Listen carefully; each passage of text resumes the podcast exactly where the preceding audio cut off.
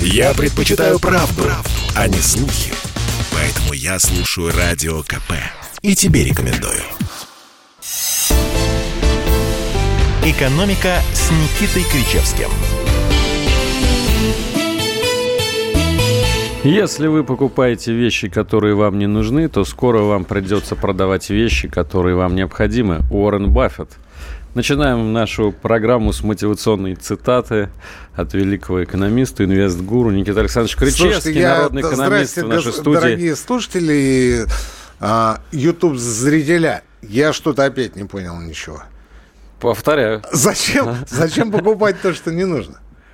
Ну вот э, есть такие люди, которые покупают то, что нам нужно. Есть такие и страны, которые далеко покупают не то, всегда что они продают потом то, что необходимо. Они потом продают последние трусы. Это, кстати, можно считать... Бывает и такое, бывает и не такое. Бывает, знаете, покупать то, что не нужно, и остается ненужным. Ну и нормально. Ну, это, знаете, что-то из Матроскина уже. Чтобы продать что-нибудь ненужное, нужно сначала купить что-нибудь ненужное. А, из э, Кричевского, э, пожалуйста, огласите весь список, что есть ненужное. Ну вот смотрите, например, ненужное для Европы оказалось ветряки, которые в этом году выработали недостаточно электроэнергии. Ну, что же не нужно? Это в, Солнечные электростанции. В рамках, в рамках Теперь их, все, значит, пытаются расконсервировать. Э, да, вот в рамках никто не пытается, никто, Алексей, никто не пытается, потому что... Нет, это невозможно. Это невозможно. Швеция, если мне не изменяет память, два года назад закрыла последнюю угольную станцию. Просто закрыла ее. Вот сейчас откроют. Демонтировала. Нет, и это невозможно сделать. Как говорится, хочешь жить, умей вертеться. Слушайте, мы с вами находимся на территории бывшего завода «Станколит». Так. Который когда-то был, естественно, закрыт. А давайте мы теперь реанимируем завод «Станколит».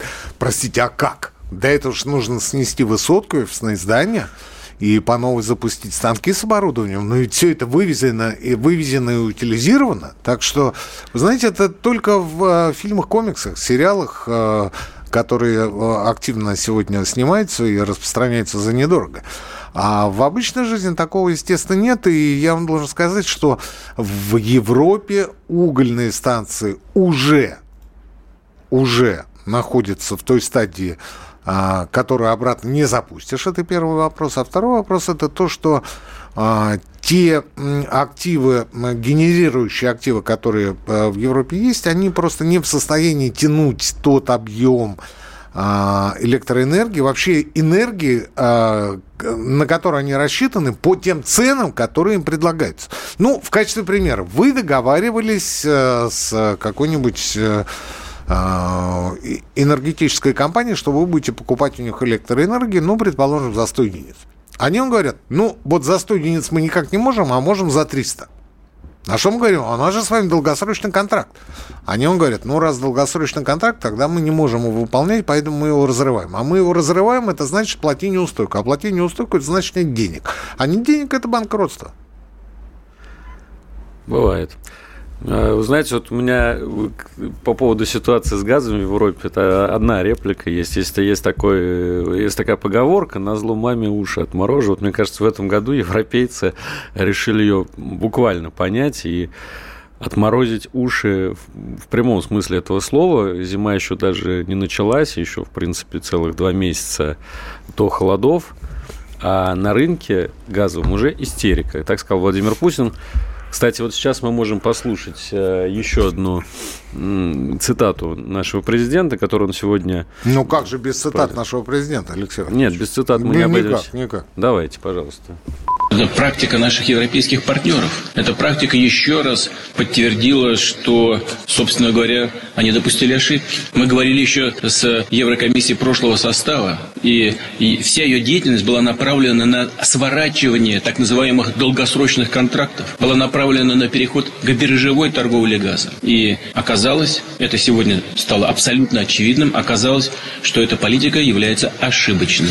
Ошибочной, так как не учитывает специфики газового рынка из-за большого числа факторов неопределенности. И у потребителей, в том числе, например, у производителей удобрений, пропадают вообще ценовые ориентиры. Все это приводит к сбоям и, как я уже сказал, дисбалансам. А в результате сейчас цена на газ побила все исторические рекорды. Сегодня она стремится уже к 2000 долларов за тысячу кубометров. Это более чем в 10 раз больше средней цены прошлого года. Ну вот Владимир Путин сказал, что к двум тысячам э, долларов стремится, но сегодня был такой необычный день на э, спотовых рынках Европы, да, когда с утра э, цена на газ на тысячу кубометров подскочила на 550 долларов сразу, а потом упала на 700 долларов. То есть такое американские горки настоящие. Слушайте, я вот когда сегодня э, с утра делал отложенный пост э, у себя в телеграм-канале Антискрепы, я э, отметил там цену в 1450 долларов. А там менялось все с таким... Да, через два часа я понял, что надо отложенный пост менять, и надо писать 1000, 1600. Я написал 1600, а там оказалось 1900. И я говорю, 100! Я ж так не смогу опубликовать свой пост. Но в итоге вышло по 1600, и я оказался недалек от истины, потому что... Снова доход... начало снижаться. Да, да, доходил до 1900, а потом а, в итоге оказалось, что... В итоге оказалось, что уже на 700 долларов упали. Это классическая спекуляция, классический пузырь. А, это не первый, не последний. Но это чем-то напоминает ситуацию экономики. прошлого года. Помните, с нефтью, когда она в отрицательное значение ушла? Нет, это был э, разовый контракт. Это было в конце э, отчетного квартала, отчетного периода, точнее. И это, конечно, никак не связано с тем, что происходит происходит сегодня, это больше напоминает э, тюльпаноманию, тюльпановую лихорадку в Голландии 18 века. Ну, помним, конечно, как же. Но мы, мы даже поучаствовали в ней немножко, там денег заработали. Там, Я знаю, что вы вампир. Да-да-да, там была история такая, что вот э, приблизительно так же росли цены на луковиц тюльпанов, и э, люди там, ну, чуть ли не дома продавали для того, чтобы поспекулировать, для того, чтобы поднять денег на этих спекуляциях. в итоге это кончилось тем, что э, луковицы оказались э, по цене такими, какими они должны были быть, и потеряли, э, потерял народ очень много. Здесь приблизительно то же самое. Слава тебе, Господи, что в э, этой газовой лихорадке э, не участвуют э, простые граждане, простые зрители, слушатели, называйте как хотите, то есть те, те самые неквалифицированные инвесторы, неквалы. А, почему? Потому что вот они могли бы действительно потерять, особенно если бы они зашли на этот рынок сегодня с утра. И купили бы по 1900, нормально. Это, кстати, к вопросу о том, что если вы не ориентируетесь и не посвящаете свою жизнь э, игре на фондовом рынке, то не подходите к нему близко. Я имею в виду с деньгами. Вообще Без спекуляция денег, это плохо. Спе... Вот спекуляция... спекуляция это хорошо. Нет, это спекуляция плохо. 99% это спекулянтов в конце концов оказываются наказаны.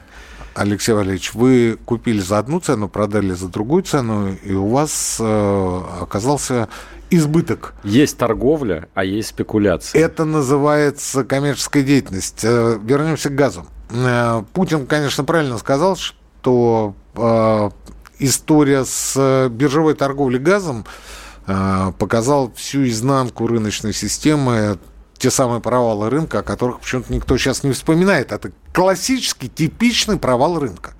Вот то, что та вакханалия, которая происходит с газом, и те социальные последствия, которые сегодня начинают проявляться в тех странах, которые э, кричат буквально о том, что необходимо провести расследование, почему так э, резко выросли цены, это показывает э, то, что налицо классический провал.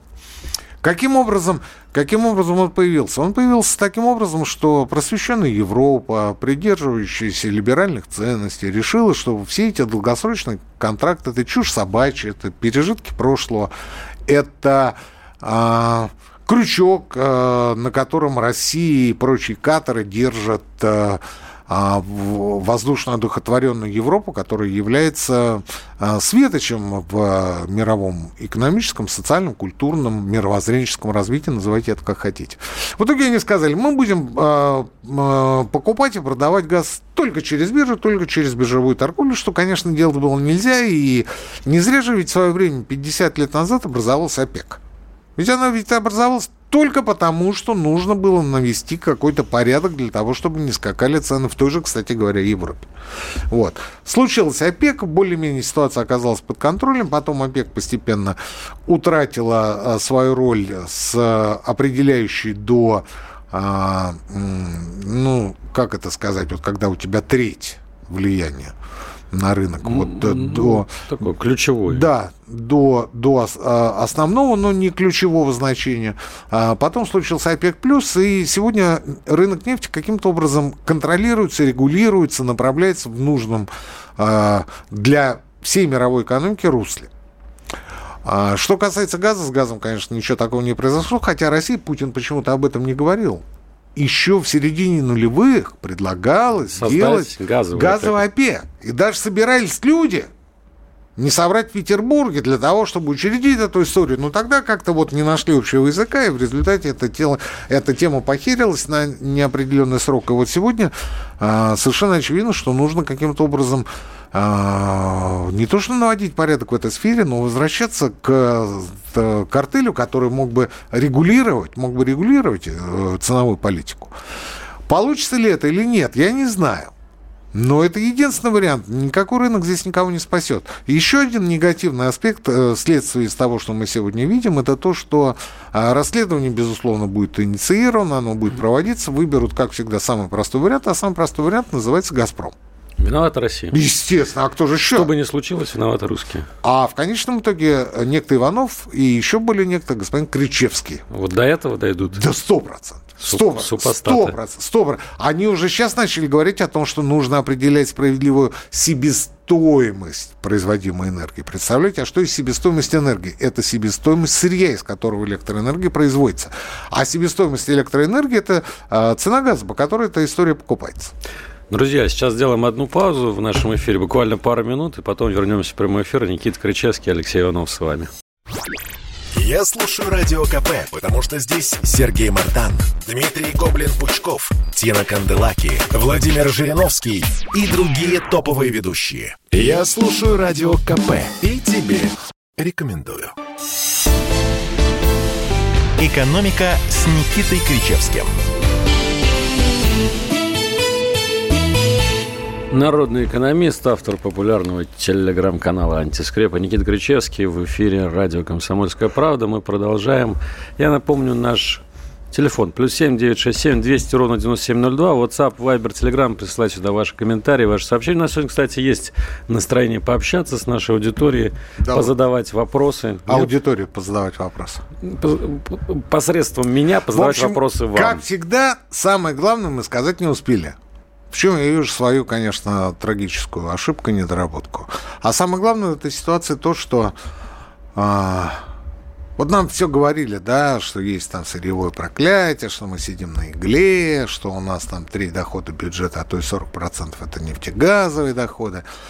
А, я еще раз вам напоминаю, что помимо сырьевого проклятия есть еще одна дефиниция, категория, термин, называйте это как хотите. Она называется, эта дефиниция, сырьевое благословение когда ваша страна обеспечена тем или иным видом сырьевых ресурсов. В нашем случае это нефть с газом, в случае Чили, например, это медь, а в случае Ботсвана это бокситы, в случае Австралии, Австралии это, это уголь и железная руда – Иными словами, мы всегда имеем а, какую-то подпорку. Но я считаю, что в нынешней ситуации мы оказались в наиболее выигрышном положении по сравнению со всем миром. Потому что нам тепло, нам хорошо, нам светло. А, у нас, конечно, есть проблемы с ценообразованием а, в сфере производства удобрений, но эти проблемы текущие, они не катастрофические, они решаются посредством, как мне кажется, эффективных действий правительства. Вот. Поэтому говорить о том, что вот э, в Европе надвигается коллапс, и этот коллапс каким-то образом затронет и нас, я имею в виду коллапс не в плане продуктов питания или нехватки шмоток, скажем, джинсов или а, автомобилей, да, а коллапс вот самый натуральный, когда вы будете замерзать. Вот такого в России нет и не будет. Не будет. Если, конечно, если, конечно, ну да, ну да, если, конечно, если, конечно. Если мы только сами не постараемся. Я не представляю сделаем. себе сейчас э, жителей, ну, какого-нибудь Ижевска, которые смотрят телерепортажи, говорят, ага, лондонцы, вот вам, по, по, стоите теперь в очередях, за, в очередях за бензином, и все вот завидуете нам, ижевчанам. Я считаю, что нам не надо заниматься э, педалированием и э, практикованием ну, э, злорадства по, по отношению, там, скажем, к Европе или каким-то другим странам. Вот. Я считаю, нам надо жить, как мы жили, тихо, спокойно, развиваться, безусловно. А иметь в виду, что вот эта история с сырьевым благословением – это то, что нам во благо, и то, что мы должны наконец-то научиться использовать, не то, чтобы научиться использовать, мы умеем это использовать, просто надо, надо начать это делать. Надо начать это делать. В свое время, в свое время Бесспорное достижение господина Путина заключалось в том, что до половины федерального бюджета обеспечивало а, всего лишь 47 российских компаний. Вот налоги от менее чем 50 наших компаний составляли половину российского бюджета, всего федерального бюджета. Иными словами, при любой погоде, какая бы хорошая или плохая экономика ни была, половина бюджета у нас будет всегда. Всегда. Вот говорят, вот малый бизнес, там еще что-то. Да слушайте, дорогие мои, это, конечно, важно. Но малый бизнес – это функция не столько экономическая, сколько социальная. Потому что это удобство, это качество жизни, это рабочие места, это а, близость работы к дому, это много всего. Это вообще, это вообще а, способ для того, чтобы реализовывать инициативу людей предпринимательскую инициативу, в конце концов, чтобы они занимались своим делом, чтобы они открывали кафешки там или швейные мастерские какие-то. Не принципиально в данном случае что. Ну, или вот как наш э, слушатель, э, например, там точали сапоги и другую обувь э, времен, скажем, Второй мировой войны. Ну, такие реплики делали, да. Вот, ну, пусть люди этим занимаются, и все. Вот то, что их прессует, то, что у нас э, возникают перегибы, и они давно возникают. Раньше были бандосы, теперь у нас э, люди в погонах в сапогах. Это, конечно, проблема. Это очень серьезная проблема, и э, мы с ним, безусловно, боремся. Мы с ним, безусловно, боремся. Ну, пока, вот, вы знаете, мы проигрываем. Пока проигрываем. Но скоро мы победим окончательно. Или они нас. Не знаю. Не знаю. Я думаю, что мы. Но главное в том, что половина бюджета, а сейчас уже больше наверняка, это всего лишь 50 российских компаний. Таких как Роснефть, Газпром, Сбербанк, и прочие структуры, которые вроде бы кажутся вот такими огромными, неповоротливыми, там, и они создают э, э, путы на ногах э, развития светлой России будущего. Гири. Да, гири, вы знаете, такие гири, они тянут, кажется, вниз, а с другой стороны они обеспечивают нам нормальную, спокойную, хорошую жизнь. Поэтому спасибо им большое. И спасибо Путину за то, что в свое время это случилось. У меня тут осаживают сразу жители Ижевска, говорят, что ни, ни в коем случае они не злорадствуют над жителями Лондона. И будь такая возможность, наверное, бы в Лондон переехали, несмотря на то, что бензина там нет. Ну, э, переехать туда можно на неделю. На неделю, ну, на две недели. Пожить потом вернуться в наш бензиновый рай? Ну, потому что там другой менталитет, другая культура, другие условия жизни. Там нет социальной атмосферы, которая нас окружает в наших местах обитания. Там, в конце концов, нет отеческих гробов, которые мы не отпустим. Не отпустим, а с собой не потащим. С собой не пусть. Профессор, у меня еще один вопрос по поводу вашей реплики недавней. По поводу того, что рынок себя дискредитировал. Вот и у нас тут тоже Сергей из Ростовской области спрашивает. Э, Че? Как же рынок все не расстал по местам, и такая же фигня будет у нас, если не вернемся к социалистической модели. Но тут стоп, подождите. Стоп, стоп, стоп. Дорогой Сергей, дорогой Сергей, извините, что я перебил своего а, автора программы, он действительно автор программы. Что вы извините перед Иванова. Сергеем? А, потому что я отвечаю Сергей. Сергей, что есть социализм и в чем его отличие от капитализма? Есть три признака. Я их называл, назову их еще раз, чтобы мы зарубили это на носу. Первое. Это общественная собственность на средства производства. Первое. Второе. А, централизованное планирование. То есть мы в Москве планируем, сколько гвоздей какого-то диаметра и размера нужно будет в Владивостоке через два года. Ну, третье – это директивное ценообразование. По какой цене эти гвозди будут продаваться во Владивостоке в конце следующего года – Вот три отличительных признака социализма. Общественная собственность на средства производства, ну давайте так говорить, общественное-государственное, так? А, централизованное планирование, директивное ценообразование. При капитализме многообразие форм собственности, в лучшем случае индикативное планирование, то есть э, есть некие ориентиры, э, к которым мы идем, ну, скажем, не в деньгах, конечно, а в штуках. Ну, например, там такое количество мотороллеров или мобильных телефонов мы должны произвести к такому-то сроку. И третье – это рыночное ценообразование, то есть отношение спрос-предложения. Все! Все. Вот вы говорите, мы вернемся к социализму. У меня тут же возникает вопрос. В какой э, части того определения, которое я только что дал. В какой части? В плане централизованного планирования было уже. Чем кончилось, все знают. Директивное ценообразование. Где-то оно нужно, если мы говорим о монополиях. Но что касается государственной собственности на средства производства, ну, что будем приватизировать, национализировать и деприватизировать? Жилье обратно. Зачем? Национализировать. Зачем? Ну, я так в кавычках говорю. Ну, чтобы люди поняли. А жилье это не экономика, жилье это то, что мы потребляем. Вся да. история. То есть квартира это не актив.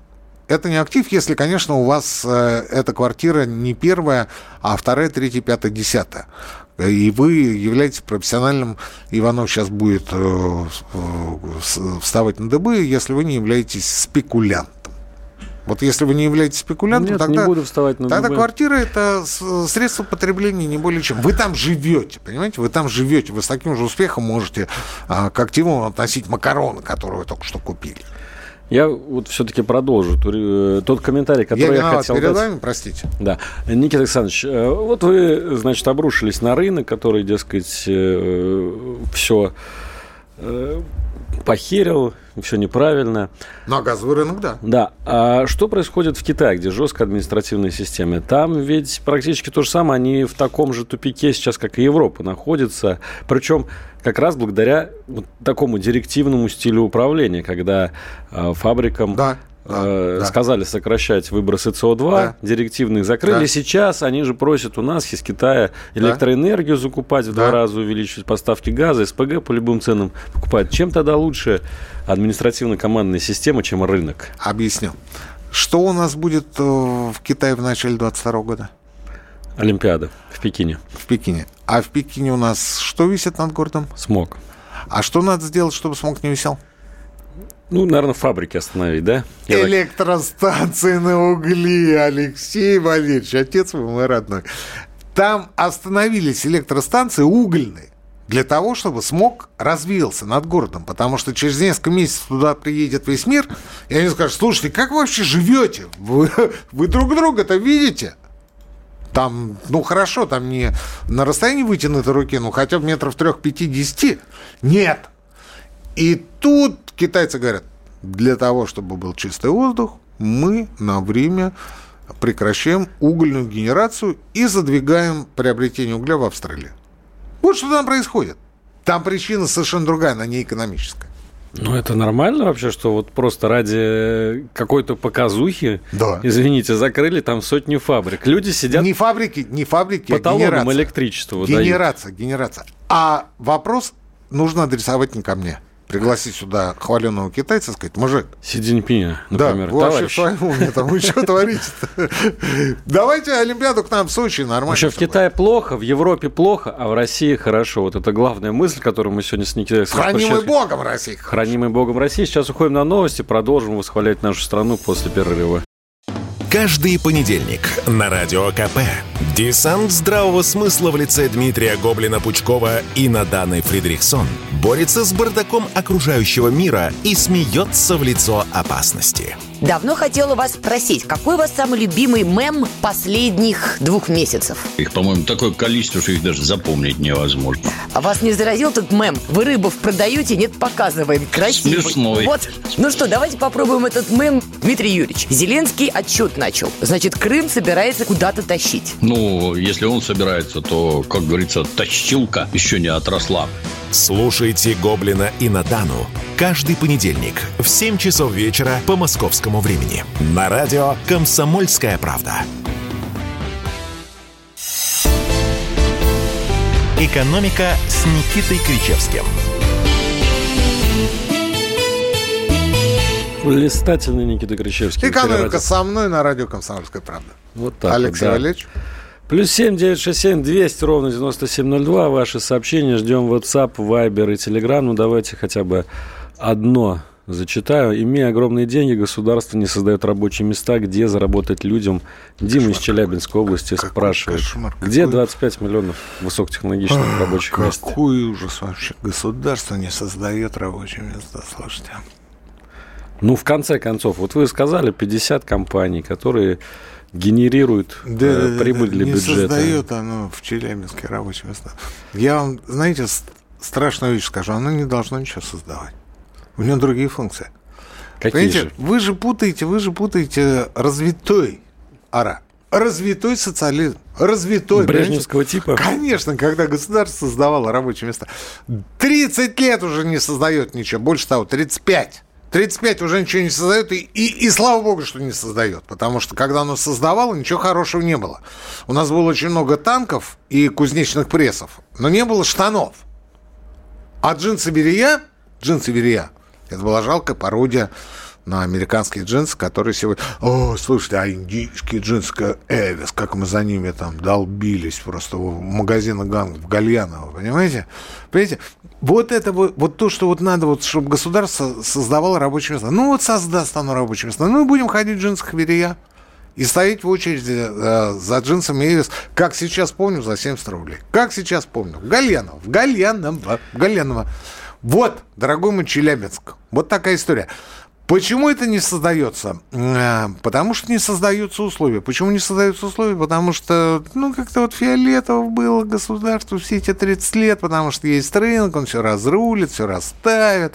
Ну, не расставил. В этом году начали по- потихонечку, потихонечку выстраивать всех этих ах, гребаных олигархов, понимаете, которые вот они говорят, а что это, что это, мы-то сразу, что мы сразу, ну да, там а, сверхприбыли, что мы э, там у кого-то забрали там 100 миллиардов, почему мы должны возвращать? В итоге экспортные пошлины получили и а, по- акцизы получили, и в следующем году получат налог на прибыль, в том случае, если дивиденды будут выше, а, чем инвестиции. Я бы пошел дальше. Я пошел, я бы сказал, стоп. Я бы сказал вот так, я бы сказал, вот, был бы я Мишустин Бело- Белоусов, я бы сказал, стоп, стоп. Вот так бы И сказал. мхатовскую паузу после Да, этого. да. И все такие, вау. Опять этот Кричевский что-то придумал. Я бы сказал, знаете что, это, конечно, все хорошо, вот акцизы, экспортные пошлины, там и прочее, там налоги на прибыль, дивиденды и так далее. Это все здорово, это все здорово.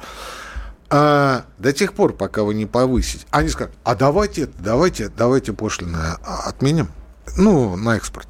Ну, которую вы в прошлом году ввели, Никита Александрович, давайте отменим в этом году, потому что цены уже успокоились, устаканились, все, все вроде как хорошо, сверхприбыли у нас уже нет, вы у нас их э, потихонечку начинаете отбирать. А я сказал, вообще не вопрос, мужики, вообще не вопрос. Но при одном условии. Зарплату работягам повышай. Ну, давай вот на 20%. А что сразу на 20%? Вот тут бы я сказал, молодец, молодец. Я хотел предложить на 10.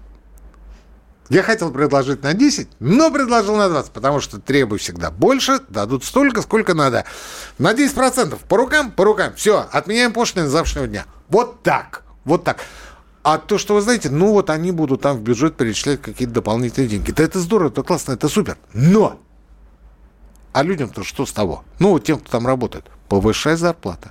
Повышай зарплату. Есть отдельные олигархи, мы не будем сейчас давать, э, делать им рекламу, которые, а, ну, может быть, не, не так сильно, там, не на 10%, а на 5% повышают, свои, э, повышают зарплату своим работникам уже в этом году. Причем делают это а, раз в несколько месяцев. А в основном, ну, вот как они работали, им хватит там на тот же самый доширак и нормально, а что нет? Слушайте, не могу не зачитать сообщение, оно мне очень нравится. Да вас прет, просто я смотрю, вы в монитор пялитесь и просто балдите, Алексей Да, Валерьевич. вот, кстати, из Саратовской области пишет человек, Ну, если- видимо... ну, вот, вот, да, да, да, да, Но, видимо, видимо, вахтовик, потому что Да, говорит, земляк, давайте сразу, ра- земляк. ра- работаю на месторождении, не буду называть какой компании, в Якутии. Туалет, дырка в полу. Зато в туалет надо ходить в маске. Люди для капиталистов пыль. Да. Да? Коротко вот. и ясно. Я бы, я бы на месте правительства в следующем году в следующем году. Проверял туалеты перед Нет, тем, я, как отменять я пошлины. По, я поступил вот так, как я только что говорил. Я сказал, мы отменяем пошлины. Нет вопросов. Но зарплату вы повышаете, и через год посмотрите, Есть, насколько и, вы пошли. И, и теплые туалеты строите во всех своих ну, подразделениях. Слушайте, теплые туалеты это. Это же, это же вершина, да? Нет, не вершина. Социальной политики. Ну это, ну, это должно быть просто потому, что должно быть. Понятно. Ну вот, кстати, вы вспоминали тут свою юность в Гальяново, где, значит, э, охотились за джинсами негодного качества. Почему же негодно? Нормально были Нормальные джинсы. были Понятно. джинсы. Ну вот смотрите, у нас э, с тех пор, вы, как вы верно отметили, 30 лет как нет развитого социализма, а вот ситуация с э, российскими товарами, видимо, не очень улучшается, потому что вот провел опрос Институт Гайдара. Ага спрашивали, правда, не простых людей, а представителей промышленных предприятий, но спрашивали, почему же вы покупаете импортное оборудование? Да, да. Почему не российское оборудование? 81%, самая большая доля среди респондентов, ответила, что да просто нету российских аналогов импортных товаров. Никакого качества. Ни плохих, ни хороших вообще нету. Так. Приходится покупать импортные. Так. Если есть российские аналоги, более 50% сообщили, что качество настолько низкое, что мы уж лучше на импортное потратимся.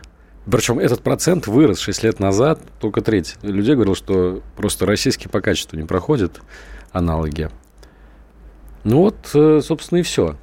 Все, э, все что нужно знать о российском производстве, что товаров э, широкого потребления, что промышленное производство. Почему так, Никита Александрович? А вы сейчас специально... Я, да, обещал восхвалять Россию, а вот... Э, да я, я не про Россию, я про Путина хотел вам напомнить, что мы только что говорили ему спасибо большое, Владимир Владимирович, за наше счастливое детство. А теперь вы говорите, ну вы же нам э, говорили про импортозамещение. И где? И где, да. И где?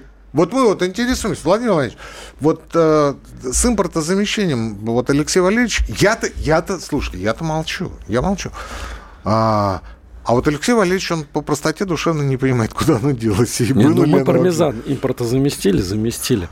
Я бы не Осталось... сказал, что мы его импортозаместили, его просто нет, если говорить об импортном пармезане. Мы импортно... Хамон. Забыли Импорта его заместили. А что касается сыров, так у нас, э, скажем, французских сыров нет, ну и швейцарские сыры.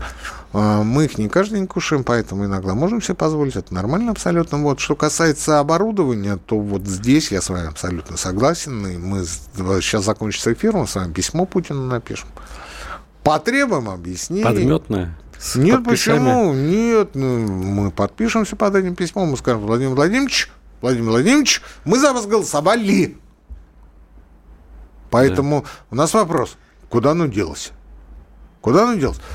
По помидорам у нас ничего не получилось, мы это с вами знаем. 27% это всего лишь а, наша доля наших помидор. Вот. А что касается импортного оборудования, то тут у нас, конечно, вот с Алексеем Валерьевичем вопрос. Может, мы чего-то не знаем? А может быть, институт Гайдара гадит? А на самом деле все не так. А на самом-то деле все по-другому. Вообще такая страна, ясность. как Россия, может быть, и не может импорта заместить все. Ну, какой же бред, вот просто каждый э, станок, каждую э, ленту поточную импортозамещать. Вы вот знаете, я... В глобальную экономику встроено, как-никак. Я, я к тому, что, э, ну, если по-серьезки, письмо Путину не будем писать. Если по-серьезки, то вот меня вот импортозамещение в плане конечных потребительских продуктов больше всего напрягает. Потому что этого как не было, так и нет.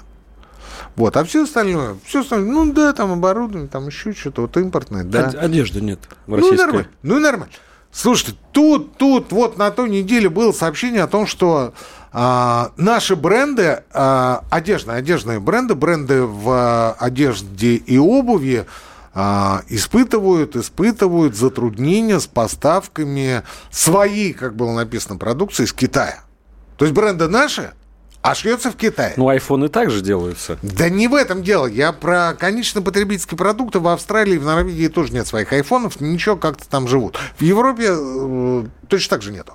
Вот. А что касается одежды, причем приводилось, да, приводились даже наименования наших брендов, которые испытывают сложности в связи с тем, что фуры застряли из Китая на границе с Россией. Фуры, фуры, понимаете, фуры, фуры, фуры. С нашей одеждой. Я так и не понял, наша это одежда или китайская? Потому что налепить можно хоть черта лысого. Лейбл, бренд, там, марка, этикетка, называйте как угодно. Ну, слушайте. Ну... А потом Дима из Челябинска у вас спрашивает, где рабочие места. Они в Китае. Да, а потом Дима из Челябинска говорит, ну вот э, я в рубашке сижу, а рубашка-то вроде как и, и наша, и не наша. И не поймешь. Ну, а что делать? Можно и в китайской походить, в конце концов. Да можно, конечно, но ходить-то надо в той рубашке, которая произведена в твоей стране. Ну, иначе, а если война? Мне знаете, что еще поражает? Ж, останемся?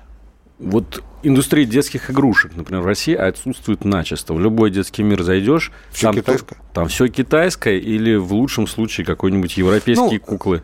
Слушайте, хорошо, что у нас остается совсем мало времени, потому что сейчас мы начнем причитать с вами а, плакаться. Сейчас мы начнем сетовать привычно на отсутствие а, российского производства самых элементарных вещей. Это не есть хорошо, потому что все это знают. Но вот а, лишний раз напомнить, я считаю, не мешает, и на этом уйти Зато на у нас новости. сырьевое благослов... Благословение, которое мы используем, не поймешь на что. Так, уходим на рекламу и потом возвращаемся к Рычевский Иванов, радио «Комсомольская правда». Однажды политолог, ведущий радио КП Георгий Бофт, предложил своему соведущему Ивану Панкину. Давайте один из будущих эфиров проведем с Женеве. Легко. Надо будет попросить нашего руководителя, чтобы он нас туда командировал. Я думаю, что в принципе это возможно, но только нам еще по статейке бы написать тогда какой-нибудь из Женевы. Напишем. Ну, Например, хоть как 10, в Швейцарии 10. относятся к русским. Да, такое. господи, такого мы можем навалять вообще. Нет, ну не надо валять, давайте честно напишем. Кучу, кучу целую статей напишем, прям не сходя с берегов Женевского озера. Георгий Бофт знает, как навалять врагам и что рассказать добрым людям. Вся палитра информационной картины в программе «Бофт знает». Слушайте каждый четверг в 6 часов вечера по московскому времени. «Экономика» с Никитой Кричевским. Еще 12 минут в эфире. Никита Кричевский, Алексей Иванов. Обсуждаем экономические новости. Вот меня все не оставляет э, Дима из Челябинска, который нам писал, где рабочие места. Я тут подумал в перерыве, что ведь можно самому создать себе рабочее место, стать самозанятым. Это очень модно сейчас. Сколько? 3 миллиона, по-моему, у нас уже самозанятых в стране. Да. Дмитрий из Челябинска, напишите, может быть, э, что вам мешает, э, не хочу показаться вот каким-то ерничаем, да, вот что я ерничаю, нет, ну, может быть, правда, С колозубом, я бы да, сказал. с колозубом не хочется показаться, но вот что вам мешает э, самому себе создать рабочее место? Нет, это не совсем так не рабочее место, а найти себе занятие. Занятие, которое бы приносило вам доход. Да. Вот, э, Никита Александрович, насколько я знаю, у вас есть опыт самозанятости, да, у вас есть опыт индивидуаль- индивидуального предпринимательства. Это у меня. Вот э, э, ФНС, налоговая служба, на этой неделе выпустила очередные директивы свои по поводу того, как отличать настоящих самозанятых от фиктивных. Да, это тоже такая большая проблема. Ну, там не совсем так. Там не совсем Ну, так. расскажите, как. Да, спасибо вам большое. Там не совсем так. Там э, а, письмо, письмо о том, как выявлять уход от налогов, уход от уплаты НДФЛ и соцвзносов а, для бизнесменов, которые вчера имели сотрудников в штате, платили за них налоги и взносы, а сегодня они их перевели на самозанятость. Ну, вот фиктивный самозанятость. Да, и по сути они по- платят э, 4% бюджета и чувствуют себя припеваючи. А, Вы можете найти это письмо, можете, кстати говоря, покопаться в э, антискрепе, там все это есть. Вот. Что, касается, что касается конкретных признаков, которые ФНС отмечает, то это, во-первых, организационная зависимость самозанятого от заказчика. То есть заказчик э, предоставляет вам рабочее место, о котором только что говорил Алексей Валерьевич, э, определяет режим работы, к- контролирует ра- э, рабочее время, э, время отдыха. Так, это первое. Второе, это а, продолжение инфраструктурной зависимости, когда не только рабочее место, но и материалы и прочие необходимые а, э, инструменты для работы предоставляются заказчикам. Это второй пункт. И третий пункт основной – это порядок оплаты. Порядок оплаты а, тех, кто оформлен на, на условиях самозанятости, аналогичный а, тому, что было прописано в, Трудовом кодексе до момента перехода штатного сотрудника в режим а, налога на профдоход. То есть, ну, на, самозанятость. По большому счету, вот я вам скажу, как человек, который плотно занимается этой проблемой с момента а, начала дискуссии, с момента внедрения института самозанятости, то есть э, с конца 2018 года, так вот я вам должен сказать, что ничего нового в этом письме нет. Э, это было практически на заре этого движения, и уже тогда вводились определенные коррективы в законодательство для того, чтобы люди как раз не переводили, бизнесмены не переводили своих штатных сотрудников э, в режим самозанятости, а продолжали а, продолжали работать в, в том режиме, в котором это было. Вот. Но сегодня ФНС уточняет, уточняет, что есть отличие штатного сотрудника от самозанятого. При этом я вам должен сказать, что те предприятия, те организации, компании, где наличествует значительное количество самозанятых, а это очень несложно выявляется, потому что вы подаете численность своих работников в органы статистики и Федеральную налоговую службу. А, так вот, там, где присутствует большое количество самозанятых, по всей вероятности, скорее всего, и наиболее вероятно, выездная налоговая проверка.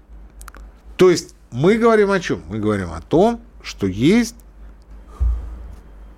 не санитарная гигиена, а фискальная гигиена. То есть вы должны э, ну, следовать каким-то, знаете, вот э, общепринятым установкам. Ну, вот, например, как вы зубы чистите с утра, вот точно так же вы должны понимать, что вот э, то, о чем я только что говорил, когда вы переводите человека и одновременно оставляете объем работы и режим э, э, его занятости, и э, порядок оплаты аналогичен тому, что было раньше, и при этом он э, раньше был штатным сотрудником или по договору гражданско-правового характера, а сегодня он, видите ли, внезапно стал самозанятым, хотя ничего не изменилось, абсолютно ничего не изменилось, это тот же самый человек, да?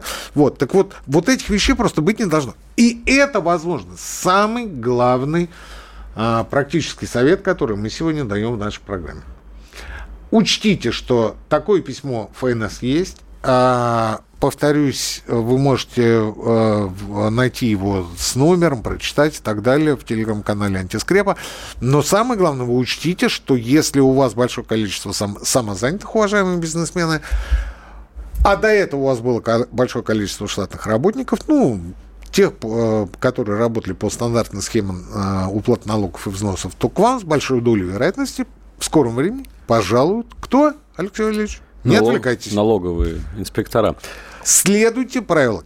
Канаву копать от забора до дороги самозанятый может.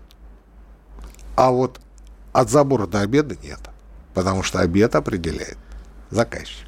Цитаты великих экономистов. Запишите в программе «Экономика» с Никитой Крычевским. У нас есть буквально 5 минут, чтобы почитать ваши сообщения, комментарии, вопросы к профессору. Давайте начнем с Ютуба. Вот Александр Самолетов пишет. Никита Александрович, вы хвалите государство, а денег собираем смс-ками. Деткам правительство не может спланировать работу, не дожали сытых котов. Да, Просто да. Полностью согласен. Но вообще-то, Абсолютно согласен. Вообще-то у нас создан фонд, который называется «Круг добра», и как раз он... Да, у нас много чего создано, Алексей Валерьевич. Прав наш зритель. Я, я абсолютно согласен. В такой большой стране, в такой великой стране, в такой богатой стране, в конце концов, там, где газ стоит, понимаешь, 1900 или сколько, да, ну, 100 ил. Собирать деньги смс-ками. С утра стоил. Да, да продай ты, блин, тысячу кубов, и нормально все. Что-то как это, я не знаю. Не щемись! В прошлом году поднимали э, НДФЛ для богатых людей. Да, да, да. Как да, раз да. для того, чтобы с этих денег перечислять на вот э, детям, болеющим редкими орфанными и заболеваниями. отчитаются, что самое интересное, отчитаются, за каждую копейку отчитается, только вот, э, знаете, выхлопа оно не ощущается, не видно. И я, поскольку значительную часть времени провожу в сетях в силу необходимости, я постоянно вижу эти сборы. Постоянно. То там, то сям, то спинально-мышечная атрофия, то еще какая-то болезнь, то еще что-то то необходимо операцию в Германии, в Израиле, да где угодно. А почему, кстати, да?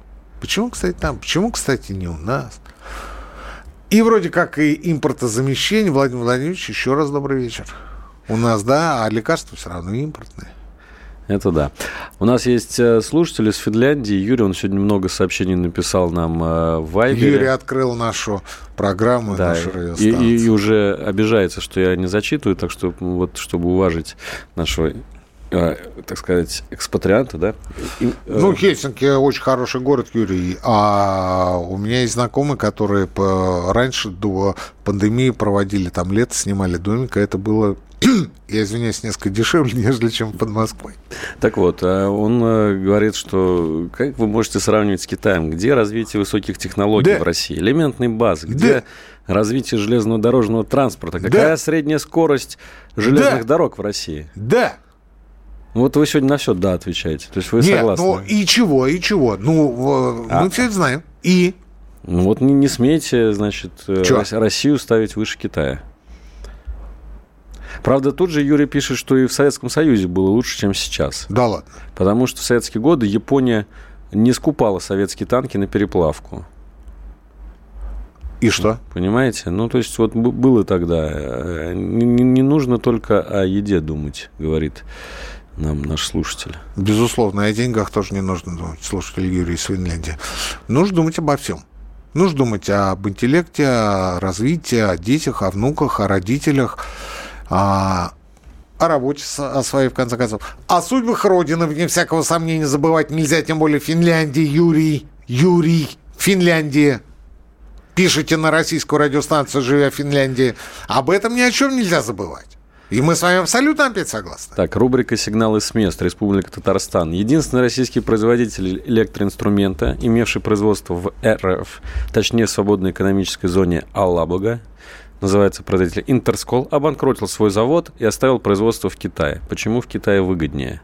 Оказалось. Потому, потому что там... Так у нас там особая экономическая зона. Потому что там себестоимость меньше. Дешевый труд? А дешевый труд, а квалификация, компетенция выше.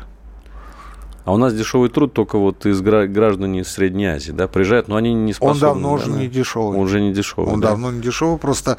Они э... уже зарабатывают, наверное, побольше нас с вами, да, а иногда. То, ну... что побольше нас с вами, это точно, э, но по... это если брать по часовой оплату.